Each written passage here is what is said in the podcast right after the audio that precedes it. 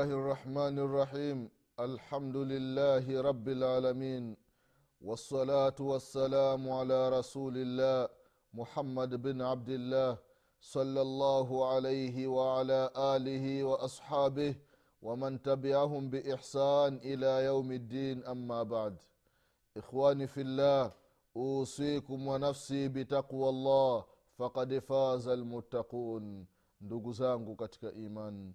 Baada ya kumshukuru allah subhanahu wa taala na kumtakia rehma na amani kiongozi wetu nabii muhammadin salllahu alaihi wasallam pamoja na ahli zake na masahaba wake na waislamu wote kwa ujumla watakayefuata mwenendo wake mpaka siku ya qiama ndugu zangu katika imani na kuhusieni pamoja na kuihusia nafsi yangu katika swala la kumcha allah subhanahu wa taala.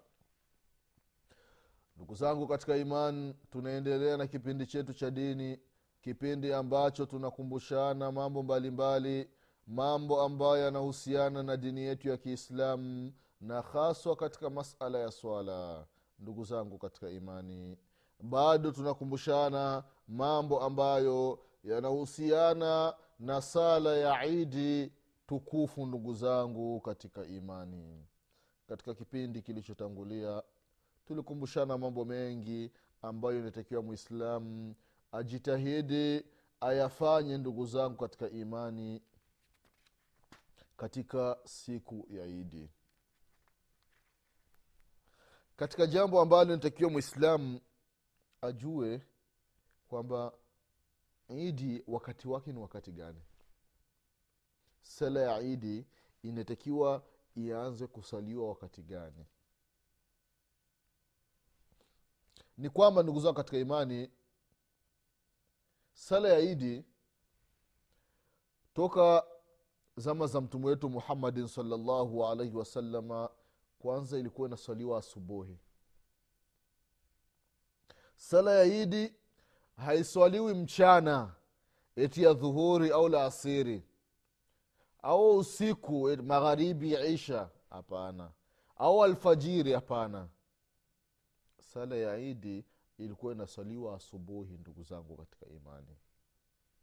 Toka zama za mtume wetu muhammadin salallahu alaihi wasalama mpaka zama tulizo nazo swala ya idi inaswaliwa katika muda wa asubuhi. Ndugu zangu katika imani sala ya idi ikiwa ni idi ndogo yani ile idi lfitri basi watu wanaangalia ni muda gani jua linachomoza. Kwa hiyo ile sala inasaliwa baada ya jua kuchomoza kwa kadri rumhi kiasi kile cha mkuki.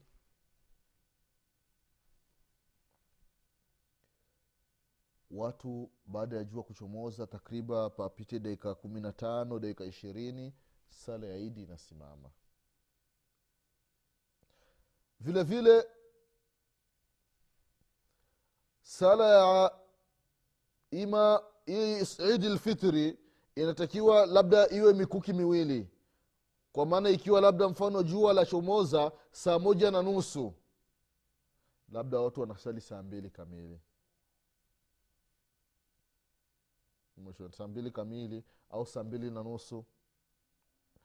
Lakini ile idi ladha inatakiwa isaliwe mapema. Kwa sababu gani? Kwa sababu watu itabidi warudi waende wachinje. Baada ya kuchinja kwa hiyo watasubiri mpaka mchana kile kichinjo kiwive wapike halafu ndio wale. Kwa hiyo nitakiwa ifanyike isaliwe mapema. Almuhimu ndugu zangu katika imani sala ya idi inatakiwa kusaliwa baada ya jua kuchomoza. Hili ni jambo ambalo mwislamu inatakiwa ulizingatie.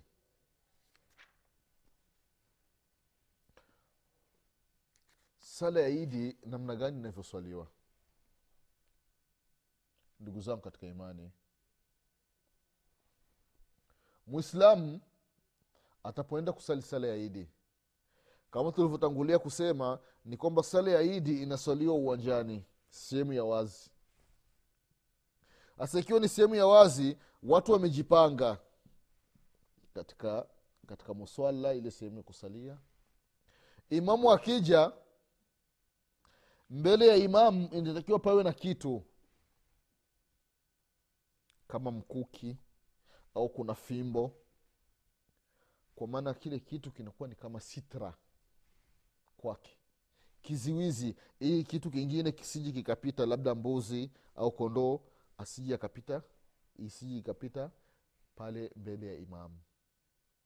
Lakini ikipita kwa nyuma kule panakuwa hakuna matatizo.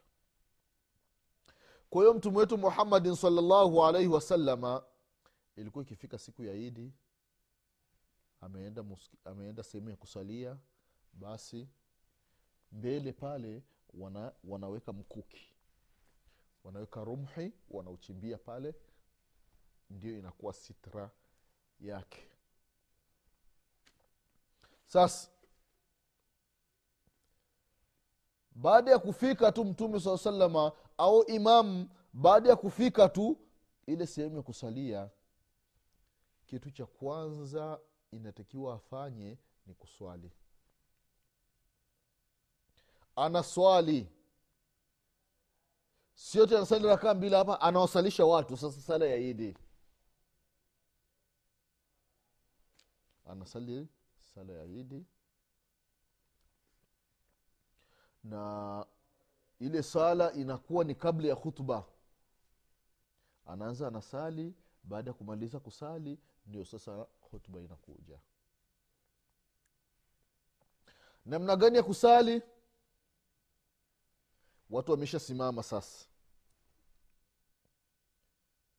Sau sufufakum nyosheni safa zenu. Ili neno imamu akilisema kwamba nyosheni safa zenu. Sau sufufakum baadhi ya watu wanasema naam. Hapana hii sio sehemu ya kusema naam. Imamu akisema haya maneno kwamba watu wanyooshe safa zao wewe ambao umesikia haya maneno ya imamu inatakiwa ujiangalie uiangalie safu yako namna ilivyo. Umekaa sawasawa ikiwa mwenzako amesogea mbele kidogo unaambia anasogea kidogo. Kaa vizuri. Ndio unamwambia hivyo. Miguu yake isogeze nyuma kidogo. Kama imekuwa imezidi au kama kifua kilikuwa kimezidi au lutumbo basi unamwambia sogeza. Lutumbo ulisogeze nyuma kidogo. Hivi ndivyo inavyotakiwa. Pale imamu akisema kwamba sau sufufakum nyosheni safa zenu. Sio kuitika nam ajawaita anataka watu wa wakae sawasawa wanyooshe safa zao. Sasa watu tumesimama kwa ajili ya sala ya idi. Na imamu yuko mbele pale sala ya idi ina takbira ngapi? Ina takbira saba. Takbira saba ndugu zangu katika imani. Alafu yani allahu akbar. Allahu akbar. Ya pili hiyo allahu akbar. Ya tatu. Allahu akbar. Ya nne. Allahu akbar. Ya tano. Allahu akbar. Ya sita. Allahu akbar. Ya saba. Alafu anaanza kusoma sura. Kwa maana ile rakaa ya kwanza ina takbira saba ile takbiratu lihram ile takbira ya kwanza ya kuhirimia sala na nyingine sita zinafuata. Sasa bani hizi takbira ni wakati gani mtu utaleta ile duau listiftah dua ya ufunguzi wa swala? Wanachuoni rahimahumullah wamegawanyika katika sehemu mbili katika hili swala. Kuna ambao wanasema ya kwamba ile dua ya ufunguzi wa sala utaileta baada ya takbira ya kwanza. Kwa maana allahu akbar. Unaita ile dua subhanaka allahuma bihamdik watabaraka smuka wataala jadduka wala ila ghairuka au dua yoyote inni wajatu wajiha liladhi fatara samawati walardi halafu ndo zinakuja zile nyingine. Allahu akbar allahu akbar allahu akbar. Unaita zile sita zilizobaki wengine kauli ya pili inasema kwamba utaleta dua ya ufunguzi wa sala baada hizi takbira zote saba. Allahu akbar. Allahu akbar. Allahu akbar. Allahu akbar. Mpaka ya saba. Ili ya saba umemaliza ndo unaita sasa. Subhanaka allahuma bihamdik watabaraka smuka wataala jadduka. Wala ilaha ghairuka halafu unaanza kusoma. Ndugu zangu katika imani hivi ndivyo walivyosema wanachuoni rahimahullahu. Kwa hiyo mtu ukichukua kauli moja kati ya kauli hizi mbili alhamdulillah utakuwa ujafanya ujafanya makosa. Mtume wetu muhammadin salllahu alaihi wasalama alikuwa akifanya hivyo. Ile raka ya kwanza analeta takbira saba alafu anasoma alhamdu na anasoma sura nyingine akimaliza anarukuu kama kawaida akifika kwenye sijida anapanda anakuja katika rakaa ya pili. Ile rakaa ya pili analeta takbira tano. Takbira tano. Analeta takbira tano ndugu zao katika imani. Kwa hiyo amepanda kutoka sijida allahu akbar hii ya kupandia hii inakuwa haimo. Sasa akishafika juu sasa zinasema allahu akbar allahu akbar mpaka zinafika tano akimaliza anasoma alhamdu na anasoma sura nyingine. Ni sura gani ambazo mtume wetu muhammadin salllahu alaihi wasalama alikuwa anapenda kuzisoma katika siku ya idi ndugu zangu katika imani mtume wetu muhammadin salllahu alaihi wasalama zimepokelewa sura mbalimbali alikuwa akizisoma katika sala ya idi katika baadhi ya ya hadithi mtume salllahu alaihi wasalama baada ya kusoma alhamdu anasoma na surati qafu alhamdu na surati qafu qafu alqurani lmajid bal ajibu an jaahu mundhiru minhum faqala lkafiruna hadha sheiun ajibe mpaka mwisho. Kwa hiyo raka ya kwanza anasoma surati qaf raka ya pili baada ya alhamdu anasoma sabihisma rabika lala alafu anakamilisha rakaa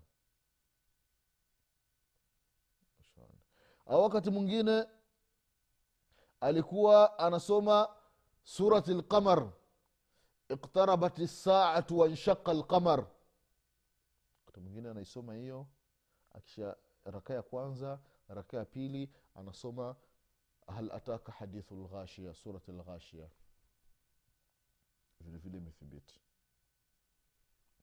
Wakati mwingine anasoma surati qaf na vile vile surati alqamar iktarabat saa katika hadithi nyingine ya numan bn bashir radiallahu anhuma alikuwa mtume sala salama wakati mwingine kama ilivyokuwa anasoma sabihisma rabika lala katika raka ya kwanza pamoja na alhamdu na katika raka ya pili anasoma hal ataka hadithu lghashia hizi ni namna za sura ambazo mtume salallahu alaihi wasalama alikuwa akizisoma kwa hiyo mwislamu ima anaweza akasoma hizi sura ambazo alikuwa anazitumia mtume wetu muhammadin salllahu alaihi wasalama au akasoma sura nyingine yote itakuwa hakuna tatizo ndugu zangu katika imani. Ndugu zangu katika imani kuna masala haya ya kunyanyua mikono katika kila takbira wanachuoni rahimahumullahu wametofautiana katika makundi mawili. Kundi la kwanza linasema kila takbira unakuwa unanyanyua mikono. Kwa maana zile takbira saba za mwanzo utanyanyua mikono mara saba. Allahu akbar. Allahu akbar. Allahu akbar. Mpaka mara saba. Na katika rakaa ya pili baada ya kupanda unatoa zile takbira tano. Allahu akbar allahu akbar allahu akbar mpaka mwisho. Hii ni kauli ya kwanza ya wanachuoni rahimahumullah.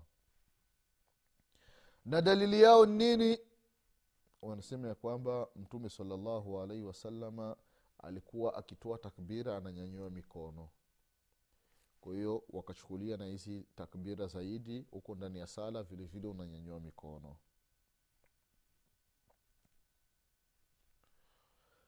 kauli ya pili wanachuoni rahimahumullah wanasema ya kwamba kunyanyua mikono ni katika takbira ya kwanza tu. Ili takbiratu ihram ya mwanzo allahu akbar. Hizi takbira ambazo zitakuja baadaye haunyanyui mikono. Kwa maana ile ya kwanza allahu akbar umenyanyua mikono. Zimebaki sita. Imamu akisema allahu akbar umekatu hivi hivi. Allahu akbar allahu أكبر الله أكبر الله أكبر الله أكبر الله أكبر mpaka mwisho. Kwa hiyo ni kauli mbili hizi ndugu zangu katika imani. Shekh alalbani rahimahullahu pamoja na baadhi ya wanachuoni wanasema ya kwamba takbira ya idi kunyanyua mikono ni katika takbira ya mwanzo tu. Takbira zilizobaki zote mtu hunyanyui mikono na wanachuoni wengine wanasema inatakiwa unyanyue mikono katika takbira zote akiwemo shekh uthaimini kama sikusahau rahimahullahu. Na wanachuoni wengine almuhimu ndugu zao katika imani hivi ndivyo wanachuoni rahimahumullahu waliziangalia dalili ikabidi kila mmoja ile dalili ambayo kwake ameona kwamba ni rajihe ina nguvu basi ndio anaichukua na kuifanyia kazi. Vile vile baadhi ya wanachuoni wanasema ya kwamba wakati tunasali allahu akbar wanatoa takbira. Sasa baina ya takbira ya kwanza na ya pili baina ya hizi takbira mtu unakuwa unasema nini baadhi ya watu wanasema ile takbira ya kwanza na ya pili allahu akbar. Kwa kabla imamu ajaleta takbira nyingine hapa katikati unakuwa unasoma sura fupi haraka haraka. Au unasoma aya fupi. Allahu akbar. Kul allahu ahad allah sulamkun allahu akbar. Inatonaka lkathar fasalbkanashanukalabetar allahu akbar. Kul allahu ahad allah suman au unasoma aya yoyote allahu akbar. Tabat wataba الله أكبر.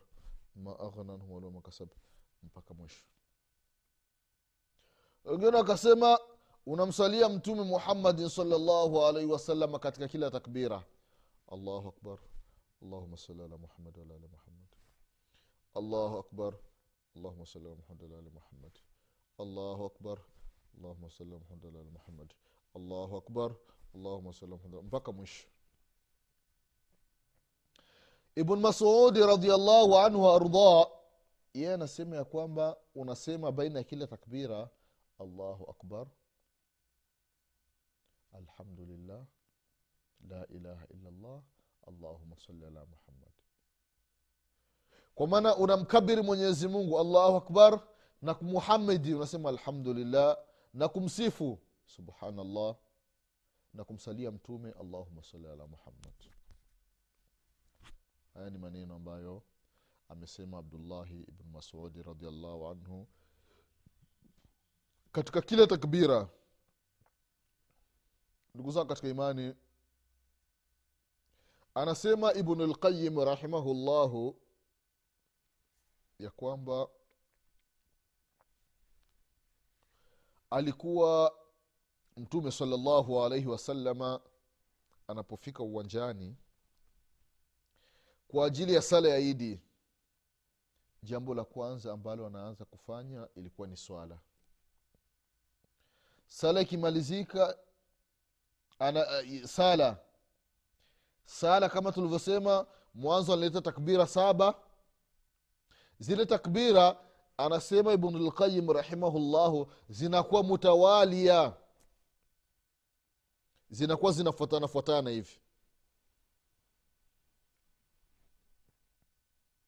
kwa hiyo anamaanisha ya kwamba palikuwa hakuna faragha hapa katikati. Hakuna nafasi ya mtu kusoma dua nyingine au kuingiza maneno mengine. Hivi ndivyo alivyokuwa akifanya mtume wetu muhammadin salllahu alaihi wasalama ndugu zangu katika imani na anasema ya kwamba baina ya takbira na takbira nyingine alikuwa na yani ananyamaza kidogo sana. Yani baadhi ya sekunde tu. Kwa baadhi ya sekunde hawezi ukasema haya maneno yote kwamba mtu unaingiza maneno mengine katikati. Na akasema ibnulqayim rahimahullahu ya kwamba haikupokelewa kutoka kwa mtume muhammadin salllahu alaihi wasalama kwamba baina ya takbira fulani takbira ya kwanza na takbira ya pili kuna maneno mengine ambayo unaongeza hapa katikati lakini akasema akanukuu yale maneno ya abdullahi ibn masudi radiallahu anhu kwamba unamsifu mwenyezi mungu unamtukuza mwenyezi mungu unamkabiri mwenyezi mungu au na, kumsalia mtume muhammadin salllah salama subhanallah alhamdulillah allahu akbar allahuma sali ala muhammadi haya ni maneno ambayo ibn masudi radiallahu anhu ameyasema. Ndugu zao katika imani ni kwamba mtu ukiangalia hadithi za mtume muhammadin salllahu alaihi wasalama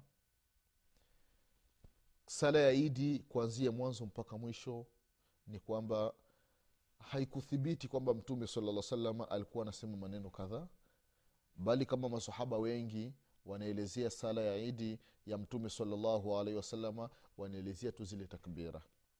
Kwamba takbira ya kwanza sa, raka ya kwanza ilikuwa ni takbira saba raka ya pili ilikuwa ni takbira tano na wanaelezea na sura ambazo alikuwa akizisoma mtume muhammadin salllah salama kwa hiyo mwislamu kutosheka na hii hali inakuwa ni bora zaidi na zaidi na zaidi kuliko kuongeza vitu vingine.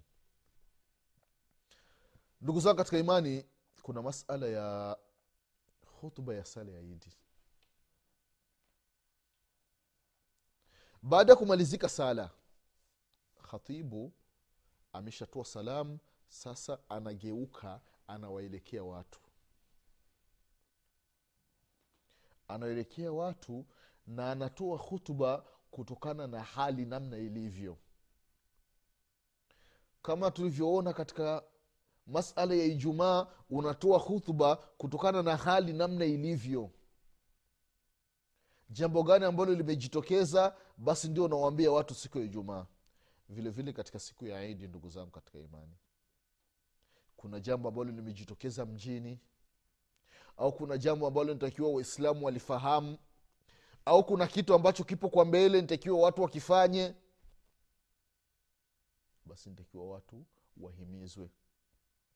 Mfano ile idi lfitri baadaye patakuja idi ladha kwa hiyo khatibu anawakumbusha ma, ma, maamuma kwamba wale wenye uwezo wasikosi kwenda kufanya ibada ya hija kwa sababu gani? Kwa sababu ibada ya hija iko baadaye. Ili watu wajiandae. Kwa hiyo khatibu siku ya idi anatoa hutuba kutokana na hali namna ilivyo. Kwa hiyo ikiwa ni idi lfitri kabla ya kuingia idi yenyewe katika zile kumi za mwisho za mwezi mtukufu wa ramadhani watu wanakuwa wanakumbushwa umuhimu wa kutoa zakatu lfitri kwa sababu gani? Kwa sababu ndio wakati munasibu umuhimu wa kutoa zakatu lfitri faida ya kutoa zakatu lfitri na namna ya kutoa zakatulfitri na vitu ambavyo vinatolewa zakatulfitri kwa hiyo khatibu anakuwa anawambia watu. Haya ni mambo ambayo ndugu zangu katika imani inatakiwa khatibu ayafanye katika siku hiyo ya idi ndugu zangu katika imani. Kwa hiyo ni khutba kutokana na hali.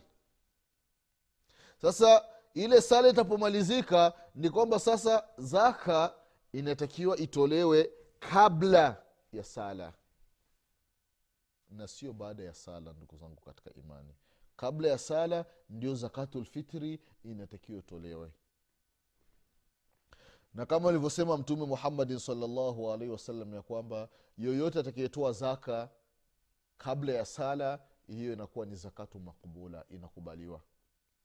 Lakini yule ambaye atakayetoa zaka baada ya sala hiyo itakuwa ni sadakatu mina sadakati hiyo itahesabika ni kama sadaka zingine tu.